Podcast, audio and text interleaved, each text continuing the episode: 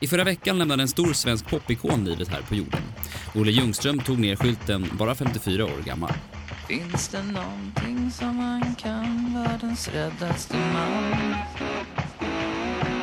Finns det någonting som han kan, världens räddaste man?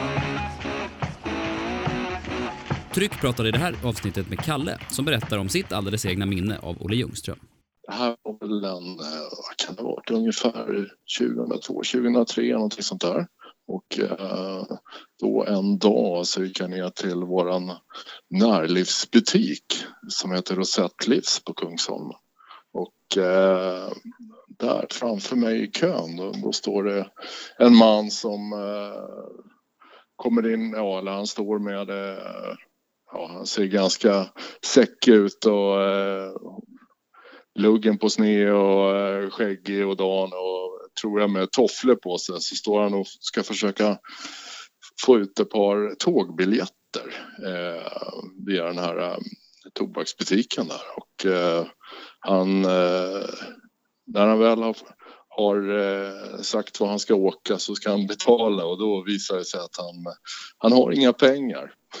Så att ehm, han frågar om man kan få eh, ta allting på krita men eh, tyvärr är det så att han redan har eh, eh, utnyttjat alla sina kritamöjligheter på det här stället. Så att eh, han vänder sig om och då står jag där bakom kön och då visar det sig att eh, jag ser direkt att ja, det där är ju Olle Ljungström som står där i kön. Och eh, då, eh, då frågar han mig, eh, du snälla kan inte du låna ut lite pengar till mig? Eh, jag skulle så gärna behöva 500 spänn för att kunna lösa ut den här tågbiljetten. Och eh, då, eh, då tvekar jag lite först och tänker att eh, eh, ska jag verkligen göra det här? Men eh, jag, jag går med på det och han ber och, och bönar att han ska betala tillbaka de här pengarna. Men, eh, och, eh, men det blev ju aldrig någonting med det som sagt. Han sa så här, det var väldigt viktigt i alla fall att, att han kommer iväg. Han, han var tvungen att ha de här tågbiljetterna annars skulle det gå åt pipan sa han. Och jag trodde han var, verkligen, det trodde jag.